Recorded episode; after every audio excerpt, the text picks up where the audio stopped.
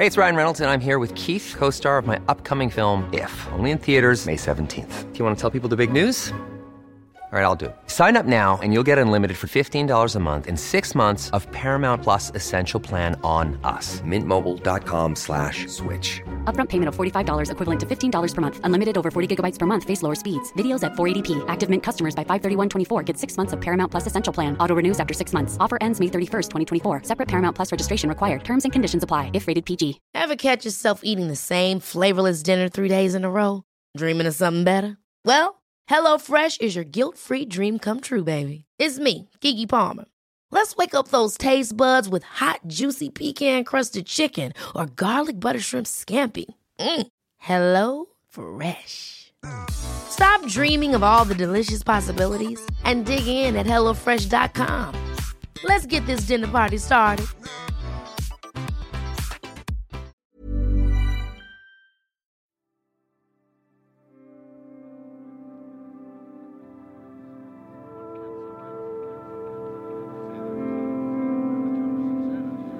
Hither me, hither me into the corners of the yester pub. Oh, hither me with fern branch and pine cone, and glow of oak flaming betwixt the midnight hours. Reach me into your own realm. Reach for my hand across the brass. Hand me pint, O foaming maid, and take my arm as we walk toward the moon underwater.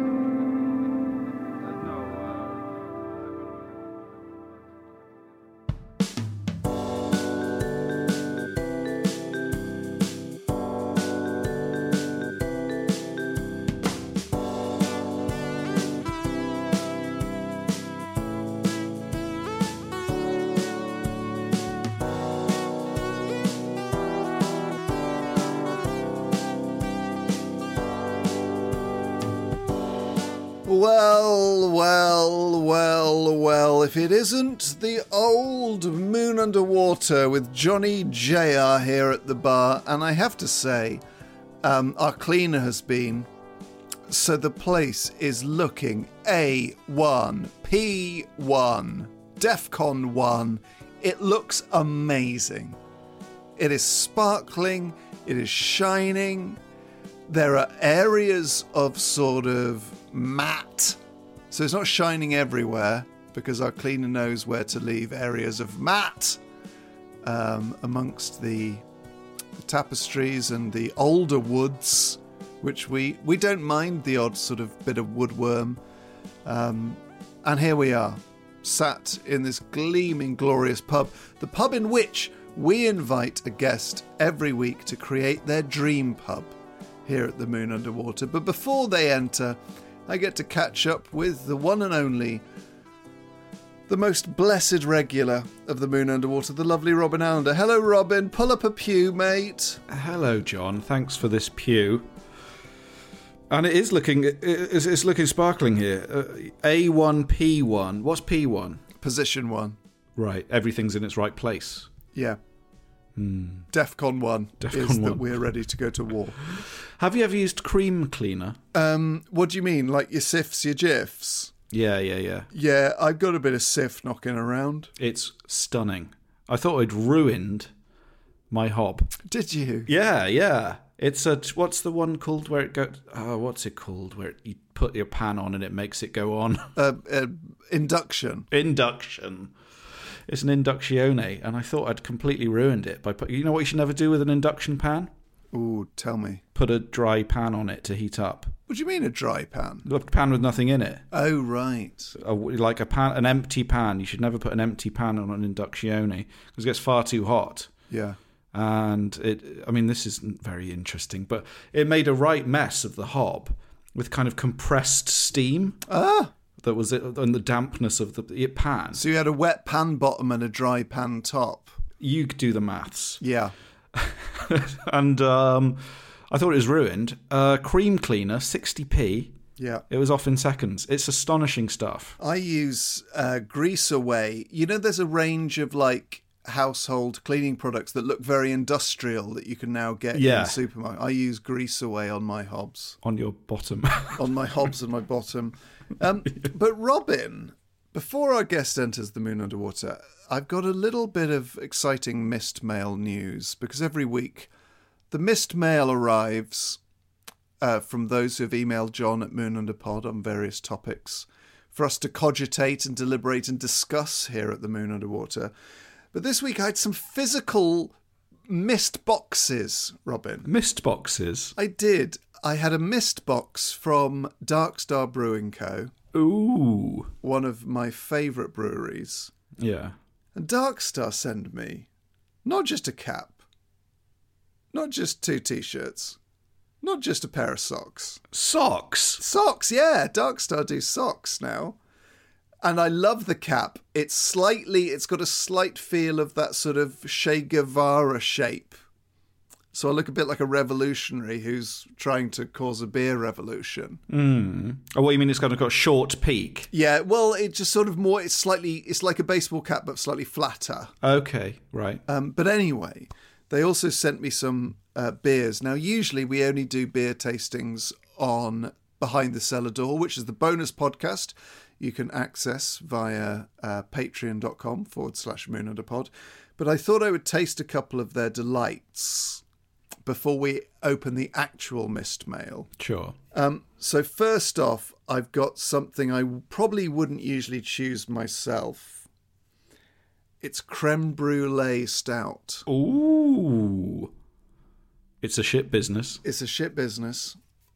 Um, that's a reference to uh, the League of Gentlemen. Yeah, sorry, I'm not. I'm not. I'm, I'm not slagging off Darkstar Brewery. I'm, you know, it was the the, the band in. Uh, anyway, carry on. It's 5.9%, which falls outside of my usual realm, but I'm going to give it a go. I've, I've, it's been in the fridge, but I've taken it out a while back because I don't want it too cold. He's tugging at his ring pull. All right, pour a bit of that out. Don't mind if I do. What colour we chatting? Oh, it's very dark. Well, it's a stout. Oh, right. It smells like. Tell you what it smells like. It smells like vanilla. It almost smells a bit like a um, what do you call it? Uh, affogato, which is when you pour es- espresso on vanilla ice cream, which I love. I love it. So let's see if it lives up to the affogato.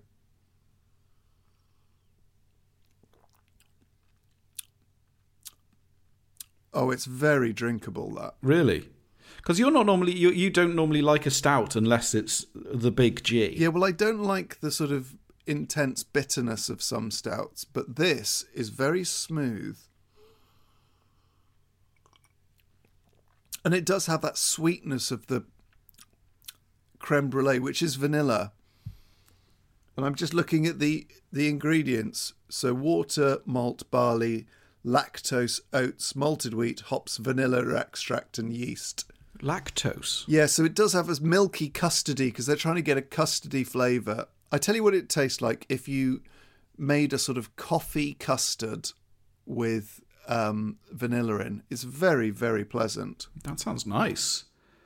I've just got a Belgian lager here, brewed in uh, brewed in Louvain in uh, Belgium since 1366. Nice uh, premium lager here. Yeah. It says uh, 50% recycled aluminium on the side. No, it, I mean it is Stella Artois, but You've you know got a Stella, and there's no shame in having a Stella. there's no shame in having Stella. Um, the next one I'm going to try, Oh, right, there's more than one. Yeah, is the Dark Star Seville. What's the Dark Star kind of classics? What are we chatting? What people might have seen in pubs? So Hophead is their uh, most pubbed. Uh, the American IPA, Mm. and also their best is called Partridge, which is really nice. Ah, Hophead is a lovely one. Yeah, it's a kind of classic bitter, isn't it? It's a well, it's a classic sort of pale ale, but I think it's three point nine percent Hophead. Mm, it's, yeah, very nice. So this is Dark Star Seville. oh, I like that. Uh, the, the the can there. It looks like sort of planets uh, floating around a solar system. But are they oranges? They are well, they're they're planets that are also I think meant to represent oranges. Nice. But they've got a very strong brand, Dark Star, named after the uh, Grateful Dead song Dark Star. Oh, right. Quite good. Uh, anyway, I'm going to open up this Seville Pale Ale. It is four four percent.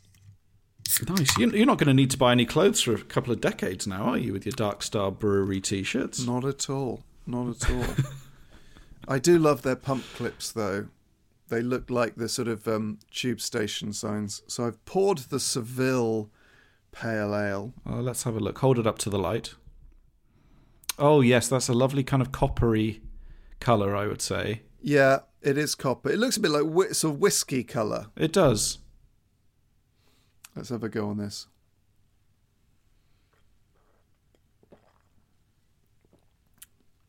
Ooh. Well, having said that, it does have whiskey notes. Mmm. But I would say it's definitely you can definitely taste the orange. I don't mean this as a as a criticism. It tastes a bit like Berocca. and I like the taste of Berocca. That would be quite a good kind of drink and hangover cure in one, wouldn't it? Alcoholic Berocca. I'm sure someone's done it. Oh, I tell you what, if you like Negronis or if you like Campari, What I was just going to say is, what's the some whiskies have a very kind of orange zesty. Some bourbons rather have a kind of orange zesty kind of taste to them. yeah, if you like a Negroni, then your new favourite beer is Dark Star Brewing Co. Seville Orange Pale Ale. It sounds stunning. What ABV we chatting? Four P's, 4%, bang on the D. uh, so thank you so much to Dark Star for the uh, box mist. But we've had some genuine mist mail uh, sent to John at Moon Owner Pod. Robin, talk. We've we've had a couple of mists encircle their way through. Hang the, on, let me just move this scythe. It's ridiculous having this scythe in between us on its special Perspex holster. Yeah. Move the scythe. Let the mist come sort of floating, wafting through the keyhole. And we have got a mist mail here from James. He says, just a quick mist this evening. The question of what mild means came up in Abigail Newton's episode today, and I'm probably not the only one to email in, but it really just meant fresh or unmatured in the days when lots of beers were stored by the brewery before sending out to pubs. Old ales, vatted ales, keeping ales, these would have picked up some. Bre- wow, what is that word? Brettanomyces character. How, how, how do you say that, John? I'm just going to look that up in my mind. It's a type of fungus. It's a non spore forming genus of yeast to the family of Saccharomycetea, often colloquially referred to as Brett. Ah, That'd be a good name for a beer. So these would have picked up some kind of of this kind of uh, yeast-like bacteria, I suppose. Important to the brewing and wine industries due to the sensory compound it produces. So it's kind of matured a bit there. Whereas mild mild ales were running beers, brewed, fermented, then sent straight out. So it's to do with the freshness. That's a really good factoid. Yours in pubs, James. That's brilliant. thanks, James. Love it. I did not know that. So it was, it was just, it's, it's all kind of the same kind of beer, but it's just to do with the process, I suppose, how quickly it would go out there. Lovely stuff. Another missed mail here from Gabe. Messrs. John and Robin. I couldn't find an email address and I'm not exactly sure what constitutes missed mail, but rest assured that I have focused my all on communicating this with you through the ether. John at Moon Underpod usually does the trick, but but Gabe goes on to say, Firstly, thank you so much for your marvellous podcast, which I listen to on the dot of its weekly Spotify release to accompany my Monday commute down the A or M1, traffic dependent. Gabe, make it a Sunday by subscribing on Patreon. But Gabe goes on to say, What particularly caught my ear last week was Robin's reading of 1, 2, 3, 4, The Beatles in Time. And he says that he was incensed to hear that Paul McCartney and his entourage had plumped for Harrold, a village I despise, for cricket reasons. for cricket reasons, with no offence intended to the Magpie or any other pub. So I found myself considering other Bedfordshire villages and their pubs, which might have peripherally made their way onto Peter Asher and Derek Taylor's acid fueled shortlist. Perhaps the Engineer's Arms in Henlow, with its traditional local iteration of the back wall barrel vibes akin to the Bree Louise. Um, and I like this one The Cock in Broom, Surely a contender for char- charming village name which has no bar, just an open cellar into which the landlord descends, emerging back with one's remarkably affordable and always optimum quality tipple of choice. That sounds fabulous. I don't mind that. It's literally behind the cellar door. Yeah. The Cock holds an annual music festival, which, having attended one year, I mistakenly marketed to my friends as Cockfest for the following few months before realizing it actually went by the more appropriate guise of Broomstock. Or just around the corner, I imagine Paul McCartney sat with a frosty pint at Ickwell Cricket Club, looking out over a game of cricket on the idyllic green, the home team losing to Biggleswade, of course. I really like this. I've had to abridge it because it was a really long message, but it's so good. I hope I've done the Beds pub scene the justice I know it to deserve and offer Robin and his brother a few other options for future pilgrimages. Thank you dearly once again for the podcast. The platform is an infallible pastime and companion to me and my brother, providing an intricate insight into all things publy during times over the last year or so when that has been exactly what we needed the most. Yours in pubs, Gabe. Oh, thanks, Gabe. Love that. And yes, I think I shall do that with my brother. We we, we should do a pilgrimage of um, pubs around Bedfordshire. That sounds brilliant. What's the Bedfordshire pub scene like, Rob? For you, what pubs? What are the good pubs in Beds? Well, the Three Tons is a great pub that I often go to with my brother. Uh, they they have some really nice beers there, but the the Wellington Arms in Bedford is absolutely fantastic, and that is the real kind of real ale one. Yeah. where they have just fantastic range of ales and ciders on. You know, they've got loads of beer mats on the walls. It's absolutely brilliant. Lovely stuff. Sorry, I've just been sneezing constantly. I sneeze in like tens. Ah, yes. I don't sneeze often, but when I do, I go for it. Here we go again. Lord- Good grief, Lord of mercy, rest thine hand on my shoulders so. Probably lose this bit. No, no, keep it keep in. it. Everyone sneezes. Yeah. If you, what's your favourite pub to to sneeze in? You know, do write us an email. Well, I was thinking people could write in, john at moonunderpod.com, what would be the best uh, combination of famous person in pub? Mm. So we're talking about talking about uh, Paul McCartney Yeah. watching Biggleswade's lose or whatever it yeah, is. Yeah, yeah. What's your dream combo of a famous person in a pub? What are they doing? What are they drinking?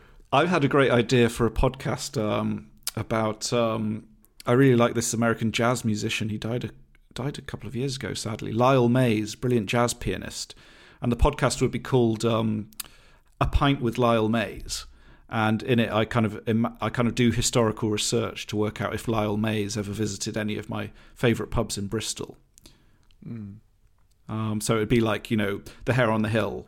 No, don't think so. Highbury Vaults. No, not sure. The Annex. No, I don't think he ever actually went to Bristol. You know, but it would be a great series.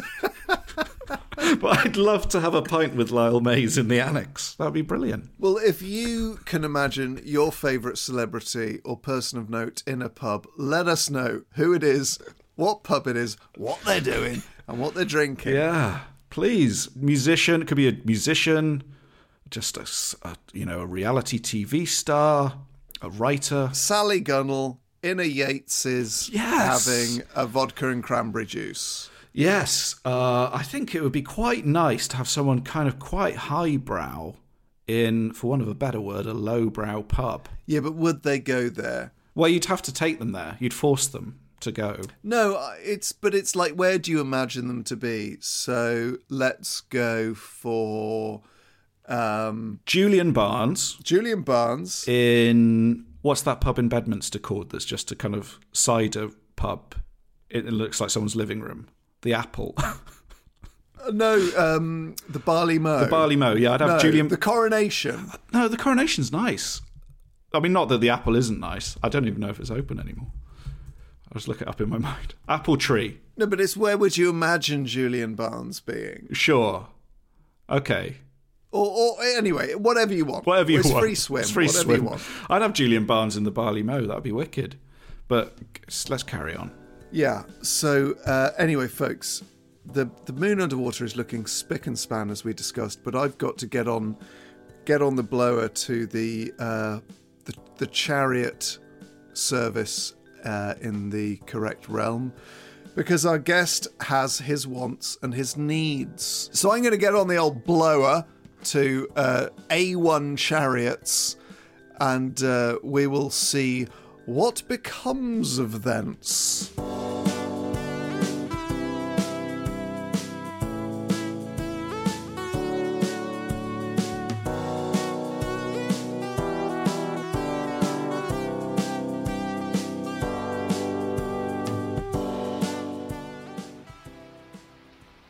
Well, Robin, if my ears do not deceive me, that's the sound of many a chariot. Would you say that's the sound of many a chariot? Your ears have deceived you in the past.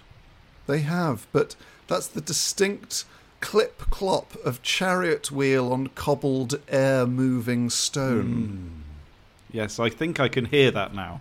Yeah, the, the the the streets are shifting with chariot aboard them, hmm. and if there's one person I know who insists on travelling by chariot whenever possible, um, never if there's you know cheap airline travelling that direction, they won't use it then. But if if ever there's ninety percent of the time there's one person I know who likes to travel by chariot from from pub to pub, it's historian TV presenter Dan Snow. And in through the door, as if a, a visage from the past and the present, it's Dan himself. Hello, Dan. Hey, just tying up the old horses outside. Ready to go. With some, I imagine, some ancient medieval knots. Some yarn. Yeah, that, that I got from the Chatham, the ropery at Chatham, the greatest, longest built building in England uh, up to that point in history. But we can talk about that later. And Danny, are you sporting a little bit of woad on the old face? Well, obviously, you know, got to put your war paint on to go to the pub. Yeah. You have, and welcome to the Moon Underwater, a pub sort of that's been here since the dawn of time. What do you make of some of its antique fittings? I mean, I love what you've done with it. I love, I love it. It's, it's, it's traditional, but but daringly contemporary as well. Mm. Yes, and we've we've got what some people we can't prove it, but some people believe to be one of Boudicca's lances. But we've we've written underneath Boudica and Boadicea so that no one feels left out by the pronunciation. Sure. It's a good point, that, by the way, which is the, the best pubs have got, I mean, dodgy historical artifacts are essential. Essential. Yeah. An oar, just an oar from somewhere, Yeah. An old musket. A scythe. Yeah. a scythe or scyther. Yeah. Yeah. uh, depending on your your preferences. uh, Dan, you, you've spent most of your life dwelling on past lives and past events. Talk to us about the pub in history, the history in the pub. It's been a sort of constant throughout the periods of English history that you've you've studied. Oh, I mean, the tavern, the pub, is as important in the building of communities and the building of our modern world as, as the church, which they would have been the two communal buildings in a in a, in a, in a settlement. Uh, particularly, I'm just thinking now about the early European settlement of North America. So colonists would go along. They they they'd build they build their farmsteads. They build a church and they build a tavern. That was where the business was done. It's where the talking was done. It's where communion, socialising was had with each other. Long, dark winter nights, the joyful times before home entertainment. You know, you just go to the pub, you'd laugh, you'd dance, you'd sing, you'd fight, uh, and it's where dangerous ideas spread as well, right? The taverns. It's where you'd, you'd pass pamphlets from one hand to the next, one little sweaty palm to the next. You'd dare to think about a, a country without a king, or a, or a you know way of doing things differently. So the pub is at the heart of our human story. And also, some things never change because the pub is still at the heart of misinformation. yeah, in a, in a, in a not- in a kind of funny way, isn't it? Yeah, like I, I heard that down the pub. Like that is right. It's at the heart of misinformation. But it's the heart of it's that it's at the heart of exchange. And I read a woman, um, a very generous female columnist who uh, you know everyone jo- jokes about mansplaining and how we mansplain all the time, which do. And she wrote that like in, in in fairness to men, if you sit with a group of men, they mansplain to each other as well. It's not a it's not necessary. It can be it's not necessarily Yes. misogynistic thing. So we go to the pub and rather than going, you're right, mate. You know, I've recently been feeling really anxious about my subscriber numbers on my podcast, and I just really makes me feel like I don't know really what I'm doing at this time in my life. And Dan, have you, have you had access to our analytics? Uh, yeah, exactly. Yeah, so so yeah, that's the conversation you don't have in the pub, right? The conversation you do have is like, yeah, off, absolutely mad, absolutely amazing day. Uh, did you know, like uh, Toussaint Louverture, right, the um, Haitian general uh, betrayed by his uh, fellow um, uh, liberated slaves, uh, ended up dying in France in 1804. Couldn't believe it when I found that. You know, that is it's a place for exchange. It's a place for factual exchange where men can just give give uh, full rein to this like insane habit we have of wanting to just mansplain to each other about this weird shit. Do you have favourite historical pubs sort of separate to the your favourite pubs you have to go to, or do you like to go to a historical pub? I mean, obviously, I like to go to a historical pub, hmm. but I mean, I have to say, I also like going to pubs near my house, and so therefore, I'm, you know, a pub is a pub is better than no pub. Hmm. Therefore, I do go to the Royal Oak near my house. It's not particularly historic, but it's good enough for me. However, I do love a historical pub, whether it's the, the, the, the I live near Southampton and the great tragedy of Southampton. It was it was burned to the ground um, in 1940, and I guess the sort of double tragedy is that unlike many European cities, it was never built back to how it was before when it was one of the great one of the great cities of of Europe. Um, and so there's one or two historic pubs tucked away in Southampton. Uh, there's a couple of historic pubs in the New Forest which are which are lovely. Um, the Oak in Fritham, various other like so. I um, and then the, the great pubs of Liverpool. I, I think of I've been to recently. The great pubs of the East End, Deptford, Rotherhithe. Love those pubs. So yeah, historic, keen for a historic pub, but not nece- You know, it's it's ne- it's not a necessary precondition to me going to a pub. One one key geographical area you missed there was Oxford pubs. For any any faves spring to mind? Well, yeah, I yeah, I mean, I, I I sort of liked all the touristy pubs really. I mean, I, I loved the turf and the the, the um. Actually, I've gone mad. Is it the turl or the turf now with the, The- the chestnuts turf. on the open fire? The turf, yeah, turf. But there is also the Turl. Right. Well, maybe that's what. Yeah. So, and you know, so I love the old, I loved that. And then um, Eagle and Childs historic pub. I mean, Dad, all the pubs historic because you probably work out bloody, you know, Charles Darwin's probably scribbling down bits of bits of stuff on a notepaper or having a few beers, right? So I mean, that's the nice thing. I hear you're a fan of the Mayflower in Rotherhithe. Yes, yeah. I mean, that just you feel like you're about to get press ganged, sent to sea, end up waking up in the sort of bilges of one of Nelson's ships, s- signed up to serve His Majesty. Yeah, I mean, I love, I love that pub. I mean, I, I love a pub. I love. Uh, unfinished sentence. I, I love, I love pubs. There's one in Kent I went to the other day where a Battle of Britain airman was landed in the garden of the pub and had a beer. You know, he shot down, had a, a beer, Oh, what's the name of that pub? I can't remember. It's actually a terrible story. But anyway, I was there in, over in Kent having a pint there. Couldn't stand up inside, so low beams. The, the, the, best pub I've ever been to in Britain is, um, I can't even pronounce it. Because it's the it's the Dyff- Arms or something I think in in, in the the Gwaun Valley in Wales just outside well in Pembrokeshire and it's a little valley that you'd struggle to get to. I mean, it's it's in the middle of nowhere. It's a very traditional pub, and it's actually a cottage where someone's opened their front room and there's a little hatch into the front room where they serve ale. They have a light, it's a licensed premises. They basically can serve ale in their house. Wow. And you go in there and there's like recruiting posters from the First World War, but it's not ironic. They just haven't. No one's ever put anything else up. How how do you spell that name, Dan, so that our Welsh listeners can get in touch with any memories? Yeah, and and get angry at me. But D Y F F R Y N. And it's it's on the it was briefly famous around the millennium because they, they still stick to the Gregorian calendar that the rest of Britain moved from about in about the early 18th century. So they they celebrate New Year's Day Eve about a week, two weeks later, ten days later than the rest of us. I suppose no no uh, Millennium Bug though. So No, Millennium. Well, I'll tell you, mate. There's no digital. If, you, if there ever a massive electro, if there ever a massive solar flare that whacks every single circuit on the planet Earth, the um, visitors to that pub, the drinkers, will no, not notice any difference whatsoever. I reckon that's pronounced Duffrin. Is it Dufferin? I that, that's my best guess, having access to a Welsh speaker. yeah, I'd, I maybe I think diff. I'd say potentially diff, but who who are we to say? Well, it's Dyfed Powys Police. Mm, And that's that's knowledge from traffic cops who would not lie to me. So, Dan, you live in Southampton, which isn't a. It is a historic naval city. Absolutely, it is. oh. But I imagine you would you would live somewhere either Stonehenge or Hadrian's Wall, somewhere sort of ultimately historic? Well, don't worry, I do basically. I live in I live outside Southampton in the New Forest. I live very close to the village of Beaulieu in Buckler's Hard, where King John built a monastery, where Nelson ships were built for the navy, and uh, using New Forest oak.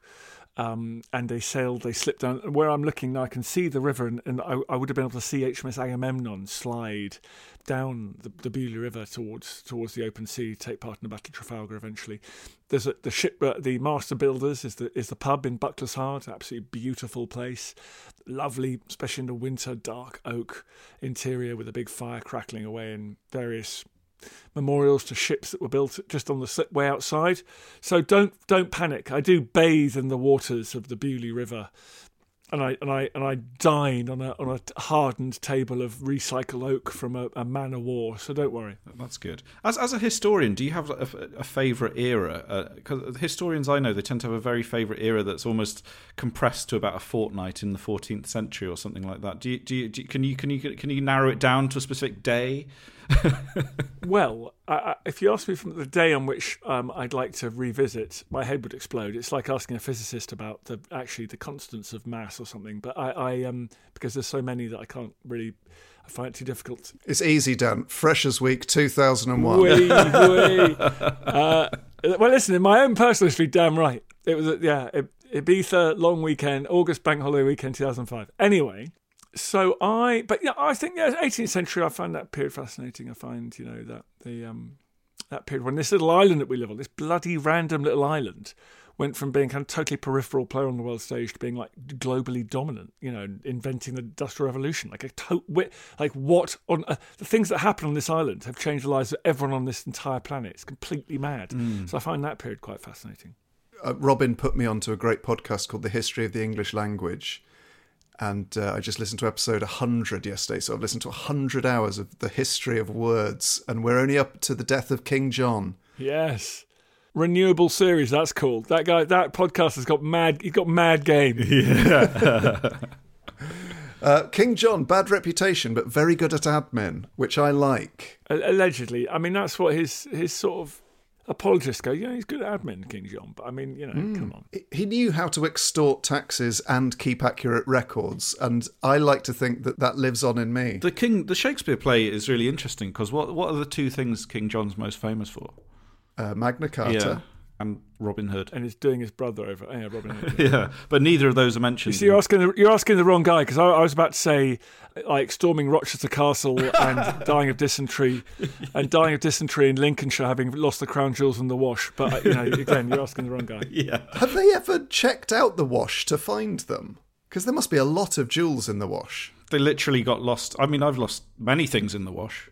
A, fi- a fiver, the odd fiver in the wash. But anyway, Shakespeare doesn't mention those two big things in the play, which is kind of weird when you think about it. Anyway, sorry, yes. Idiot. Idiot. yeah. Useless. Useless man. I'm worried I've used up all my historical facts in the first. Oh, we're in the pub. That's fine because this, this is what people with no history, like me, like occasionally I talk about football and science in the pub and just say things that obviously aren't true. yeah. so, Dan, were we to walk into your dream pub of the mind, what sort of pub would it be? And perhaps it's fitting to ask what period in history would we find ourselves in? Oh well, I think I, yeah, I mean, I, am actually not a medievalist. I, I don't I find the medieval period very hard to understand, but it would be the oldest goddamn possible pub. I mean, it'd be so old it'd be like falling over. It'd be it would be crooked beams that were saplings when the Romans left these islands. It would be it would be dark as hell. There'd be those. Sometimes there might even be those little stalls. You know, you get those little stalls in old pubs where they're almost um, boarded off. Little tables are almost boarded off from each other. There would be the mother of all fires there would be historical detritus hanging from those rafters and beams. The rafter beams would be blackened, blackened with the smoke of fire and fags. And actually, I'm not a kind of listed buildings kind of guy. Like, if there was a bit of graffiti on there from World War II American GIs who were tucking into the pints and the and the lovely local ladies in, in 1944 just before going off to D-Day, that's great for me. And I, you know what? I don't even hate a couple of foreign foreign currency bills pinned to the wall behind the bar. I quite, I just, I don't mind that. I don't mind that. Well, there's a pub in in Wendover, just up from where I live in Amersham, that, ac- according to my friend, has a a medieval lady's part carved into the lintel above the door. Jesus. It's the mark seal of approval.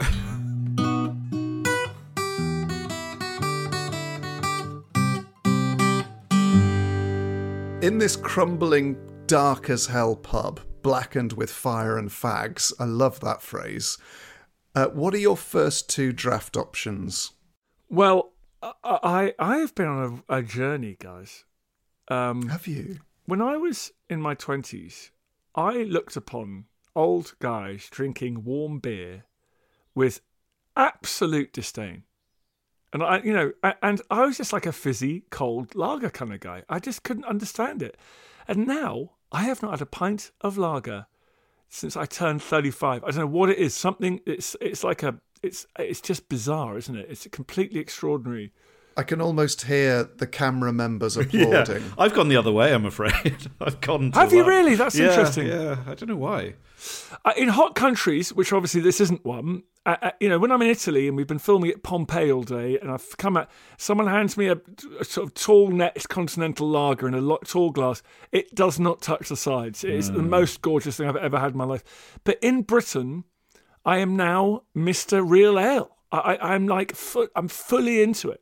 But let's let's put this to bed because people, I, I guess, a lot of other countries might sort of use the stereotype of warm ale, but the ideal temperature of ale is about eleven to thirteen degrees. So a similar temperature to like white wine. Yeah, I, agree. And I'm, I shouldn't have said warm ale. And I, you're right. But Ringwood Breweries, who's my local brewery, well, my local big, probably more commercial brewery, although we might come on to my other local breweries.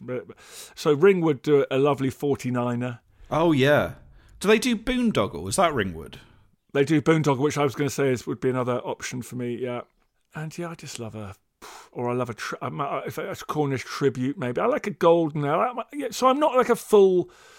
In a way, I'm a bit of a Johnny Come Lately to ale because I, I like a, I like an IPA. I love a, I love a, um, you know, I love a punk IPA, uh, which I know drives some real ale guys crazy. So I like a fruity, new, crazy, silly ale. Um, so I'm not entirely traditional in that respect. But your first choice is Ringwood Brewery 49er. It's 4.9% fittingly and has on the nose malty fresh hop aromas and on the taste full-bodied bittersweet which kind of covers all of the, covers every possible taste there.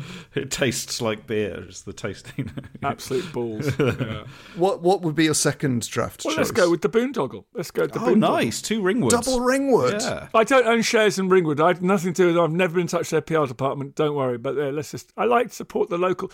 I mean, I think you know, in this crazy world of bloody supply chain and Jeff Bezos owning everything, I think go local. I like it. He probably Boon- Ringwood's probably owned by Amazon. the old. Boondoggle's lovely.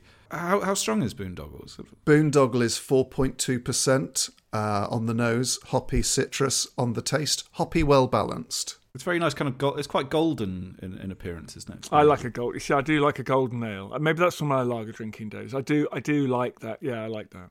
So you've really already got a very local sense in your pub because you're walking in, you're seeing your two pumps, and it's double doggle. it's double ringwood. In a nice pub, in a nice pub, in a nice pub, in a nice pub, in a nice pub. There's never been a faster or easier way to start your weight loss journey than with PlushCare. PlushCare accepts most insurance plans and gives you online access to board-certified physicians who can prescribe FDA-approved weight loss medications like Wegovy and Zepbound for those who qualify. Take charge of your health and speak with a board-certified physician about a weight loss plan that's right for you. Get started today at plushcare.com slash weight loss. That's plushcare.com slash weight loss. plushcare.com slash weight loss. Hold up. What was that? Boring. No flavor. That was as bad as those leftovers you ate all week. Keke Palmer here, and it's time to say hello to something fresh and guilt-free. Hello Fresh. Jazz up dinner with pecan-crusted chicken or garlic butter shrimp scampi. Now that's music to my mouth. Hello Fresh. Let's get this dinner party started. Discover all the delicious possibilities at hellofresh.com. Many of us have those stubborn pounds that seem impossible to lose, no matter how good we eat or how hard we work out. My solution is PlushCare.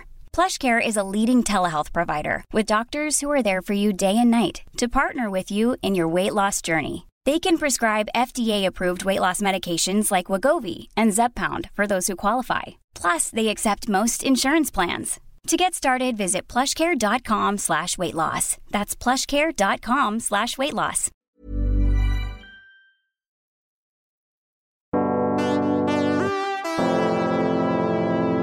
So, what would be your two bottled choices or cans? I should say. You can, you know, if that young lager drinker is still there, don't be afraid to uh, quench his thirst. Yeah, and I think you know I do like the BrewDog thing. I'm afraid, and I get in trouble for this when I say it on the internet, but I like the BrewDog thing. I'll take a punk IPA. I think uh, if it's hotter, particularly if it's a hotter day. I mean that stuff absolutely flies down. And then the really lovely thing is that my very very very local village, Dibden, has just a little v- a brewery. It's just a, a of you know emerged like Athena bursting from the head of Zeus in, in like in a very slightly unpromising place. You wouldn't have guessed it, and it's called the Vibrant Forest Brewery. It's sort of forestry, and I mean, I just I don't know, man. It's just heaven. Uh, But you picking one of their beers?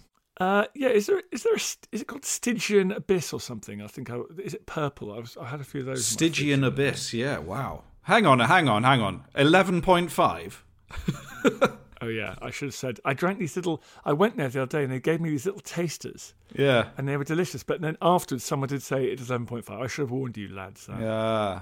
So, vibrant forest, Stygian abyss. What abyss? What does Stygian mean? Stygian, I think, is the is the underworld. It's the it's I think it's it's the river Styx in in, in Greek mythology. So Stygian is is sort of from the depths of hell.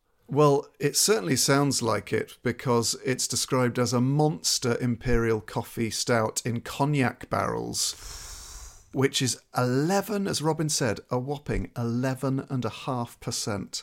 I thought I'd go for something completely different because I, it is fun to taste that kind of stuff. And um, you know, I'm not a stout drinker, but How how many would you could you get through of them though in a night? You could only have. A oh little- no, I, I got through this little tasting glass. I'm- I've got the cans in my fridge because I liked it, but I actually haven't had a whole can yet. So um, I had a funny thing happen the other day where I was in the Lamb pub in Highbury with my friend Johnny, and there was a really lovely beer on tap there, a really nice lager. And I thought, oh, I must mention that on the podcast, but uh, I just had too many of them and can't remember what it was. So if, if anyone wants to get in touch, tell me what's on the of the Lamb. But um, so did did you have a similar experience with the Stygian Abyss where you, you, you sort of had a lot of it, and you know, did that colour your? No, I didn't have that much. That's the point. I drank a couple of tastes. Thought that's really nice. Am I going to drink it at home? Realistically, not. But I'll buy some cans because I feel bad now. I so I bought some that, and then I bought some. I I bought some IPAs and just went back to my safe place. Cool, cool. I have to say, I mean, perhaps the punk IPA aside, but an 11.5% stout and a couple of ringwoods do seem to fit the vibe of your pub, the, with the mother of all fires blazing. Yeah, that's what they It's do. strong stuff. And I, I, I wonder if you might have a rule whereby there's a pub in Bristol called uh, Coronation Tap, which is a cider pub. And there are certain ciders above a certain strength which you can only buy in halves. And I wonder if Stygian Abyss might not be sold in full pints. Good point. Great, great shout. I love. I, I love that West Country cider game. Love all that. Yeah, but yes, good point. The Stygians and a half. All right. Decision made. What's your? Would you have a favourite part of the British Isles for history? Like, if if you could live, here's a slightly different question that you may have been asked. If you could live for ten years at any point in any place, what what change would you like to see? I mean, the British, the Isles that we live on, the British are, are the most extraordinarily concentrated. You know, apart from maybe North uh, Italy, it, it is just the best place in the world to love history and travel around and look at stuff. So, you know, a lot of people, a lot of Americans fly in and they kind of do London, Windsor, Stonehenge, Bath. And why not? Because then you can also take in the M4 corridor. Uh, you can check out Reading East and westbound. I I mean, miserable. And apparently, lots. It is quite actually. It's a bit crap because between ourselves, Stonehenge is uh, slightly overrated, and You heard it here first. uh, don't tell anyone. And so, but if you come, I mean, I like, I love it. But if you come from America to see one of the great wonders of the world, you might get there and think, okay, right, I'm okay, Fine. Is it the Taj Mahal? You know, is it the Terracotta Army? I'm not sure. Um, don't please don't at me, everyone. But I think that uh, you know the real itinerary is, is arguably. I think you land in the north. You, you take in York, you take in Durham, you take in Hadrian's Wall, Hexham. Yes, you yes. get into the, you get into the borders. You get to Edinburgh. You get to Kelso. I, I I think actually that and in Stirling Castle. I think that loop or trip is probably strong is probably the strongest in the Isles, I think. But but you know, my North Welsh blood is telling me those cars. I mean, uh, uh, yeah, it's impossible. It's impossible to choose. I think. The problem with people not being up on their medieval history, Dan, is that they severely underestimate the the importance of the Northeast as an absolute powerhouse of of change in Britain. And you know, at the time, as we're essentially living in two separate countries with the the Viking invasion. Uh, in the northeast, but for my money, Durham Cathedral is uh, the UK's Taj Mahal. There you go. I mean, I, but I think that's probably true, right? I mean, I think I'd suggest people go to Durham Cathedral rather than Stonehenge. Deep down, I think I would. But um, hundred percent. Uh, superb insight there from Dan Snow. You heard it here first. He hates Stonehenge and thinks it's rubbish. yeah. No, don't. I love it. Love Stonehenge. Love Stonehenge. uh, but we, well, I was going to say we take a break from expanding our minds, but we're not going to take a break from expanding our minds because we head over to the lovely Robin for the Moon Underwater pub quiz. Okay, everybody, pens out, eyes down. It's time for the quiz. Played for Zimbabwe, but he was born in South Africa. I know Alaska is bigger. That wasn't the question. Put your phone away. Right, Michael Jackson's Funky Monkey have been deducted five points. Thanks, John. Uh, what what are your feelings on pub quizzes, Dan? Well, I actually hate them because I everyone looks at me during the history round and they give me it gives me anxiety. Oh, so shit. Um, it's it's it's a disaster exactly. But let's let's go. Let's get this. Done. Okay, cool. Well, you'll be pleased to hear it is a history round, um, but but no pressure, no pressure. Um, what I'm going to do is I'm going to read out. We've got five questions this week, and then we'll go to a break to give you a chance to ruminate. I'm not putting you on the spot. This is for everyone, our listeners at home, to take part in as well. And then we can go through the answers uh, together, see how well we all did. And this week it is our old friend Histor's Eye, History, and the quiz is about monarchs of England and Great Britain. And what I'm going to do is give you a year, and you have to tell me which monarch or monarchs were on the throne in that year. I stole this from Only Connect last night. How do you how do you think you'll fare, Dan, with this? I uh, luckily on this one I will get 100. percent Really? I will get a hundred percent. I will get 100%. That's how you get a first class with honours degree in modern history from Balliol College, Oxford. Brilliant. Okay, I love the confidence. How about you, John? Um, well, so Dan, one thing, well, many things you won't know about me. One of them is I collect farthings. Oh, this might put you in good stead, yeah. However, I specialise in farthings from 1672 to 1901. So Oh God, you're going to be on fire. I'm quite good in the milled copper farthing age, but outside of that, we could be in trouble. However, Enough of your Twitter bio. because I've been listening to the History of English podcast, if we're going pre 1221, I'll also be quite good. Right. But we just don't know. Interesting. Okay, so do you get the premise then? I'm going to give you uh, five years, basically. Uh, okay, and you have to tell me which monarch or monarchs were on the throne. So the first one, 1520, all right? So write it down, make a note. We'll, we'll go through the answers at the end. So 1520 is the first one. Do you need any clues? Do you need me to say it's one or two or three or four or whatnot? Or... No, you can't. say Okay, you can't I won't, I won't give you clues then. Okay, so 1520 is the first one. And bear in mind as well, these might not be years you know monarchs came to the throne. It might just be a year in their reign, you know. So okey-dokey. Uh, so 1520. Question 2, 1553. 1553. Okay. Uh, 1553. Question 3, 1650. Am I outside of your realm here, John? A bit. Yeah, you've yet to get to my realm.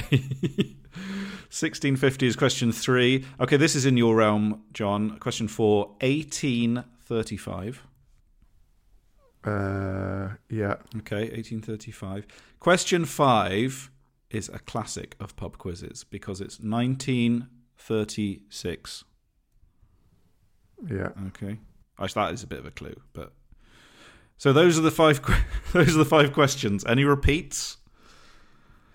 No, we're okay, thanks. Okay. How are you feeling now, Dan? You still reckon you're on for hundred? I think I'm okay. Yeah, I think I'm all right. Okay. Okay. I might have to have Wikipedia up by my side in my mind. Right, folks, we will leave you on those historical, regal, royal tenterhooks as we end part one of this week's Moon Underwater with Dan Snow. Uh, you can join us in part two simply by moving forward in your sort of uh, realm feed of choice, uh, but it will give you an opportunity to deliberate and cogitate on those questions and experience sometime on those tenterhooks. Bye bye.